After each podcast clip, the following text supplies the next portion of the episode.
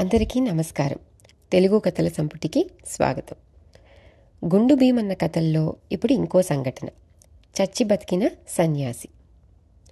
మర్నాడు బామ్మ గుండు భీమన్నతో ఒరే నాయన నిన్న నీకు పని ఇచ్చినవాడు చాలా చెడ్డవాడు. అటువంటి వాళ్ళ దగ్గరికి పోకు. ఎవరన్నా ముసలి సాధువులకు సేవ చేస్తే భుక్తి ముక్తి ఉంటుంది.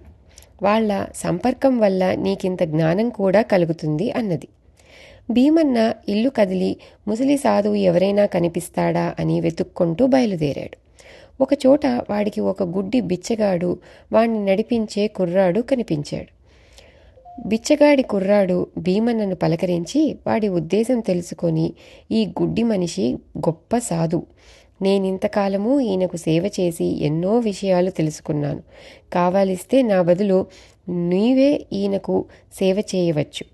నేను ఎక్కడికైనా పోయి మరొక పని చూసుకుంటాను అన్నాడు. గుండు భీమన్న సంతోషించి సరేనన్నాడు.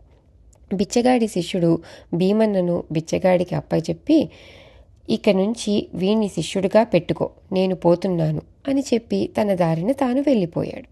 బిచ్చగాడు భీమన్నకు వాడి వీధులన్నీ వివరంగా చెప్పాడు. మనం ఇంటింటికి వెళ్ళి అడుక్కుంటాము. నాకు కళ్ళు కనపడవు కనుక నన్ను నువ్వు కర్ర పట్టుకు నడిపించాలి. నువ్వు వెనక తిరిగి చూడనవసరం లేదు.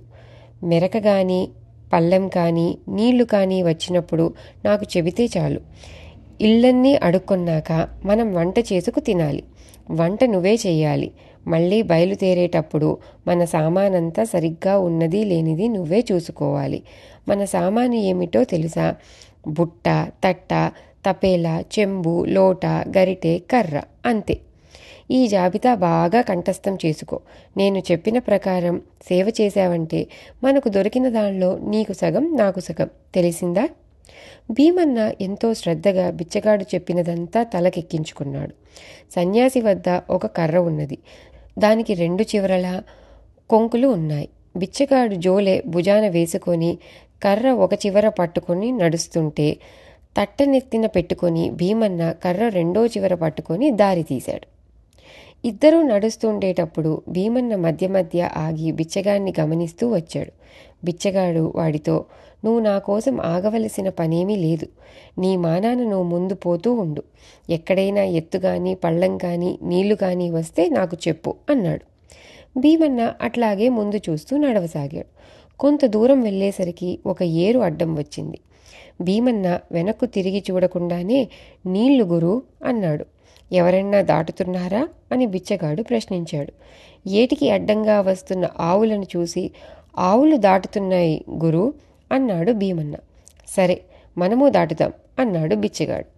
భీమన్న ఏటిలోకి దిగి కొంత దూరం వెళ్ళి రాయి గురు అంటూ నీటిలో పడిపోయాడు.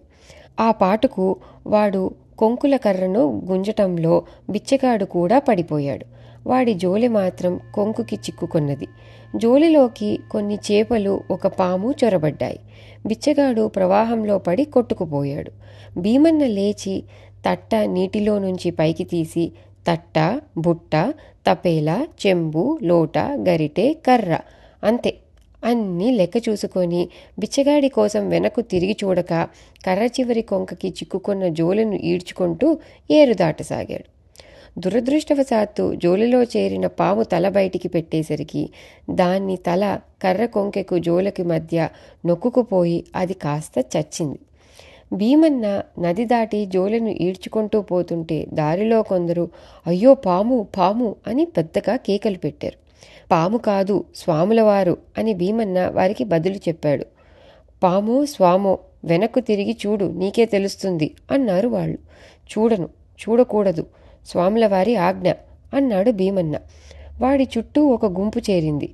వాడు కొంచెం ముందుకు పోయి ఒక ఇంటి ముందు నిలిచి గురు అన్నాడు. వాడు గురు అనగానే బిచ్చగాడు జై సీతారాం అంటాడు. ఇంటి వాళ్ళు బిచ్చం వేస్తే వేస్తారు లేకపోతే పొమ్మంటారు.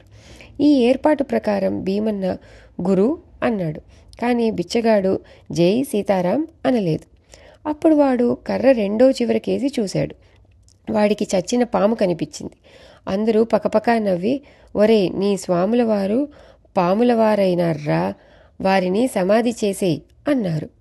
నిజమేననుకొని భీమన్న ఆ చచ్చిన పామును ఊరి బయట గుంట తవ్వి పూడ్చిపెట్టి ఆ సమాధి వద్ద నాలుగు తులసి ముక్కలు నాటాడు.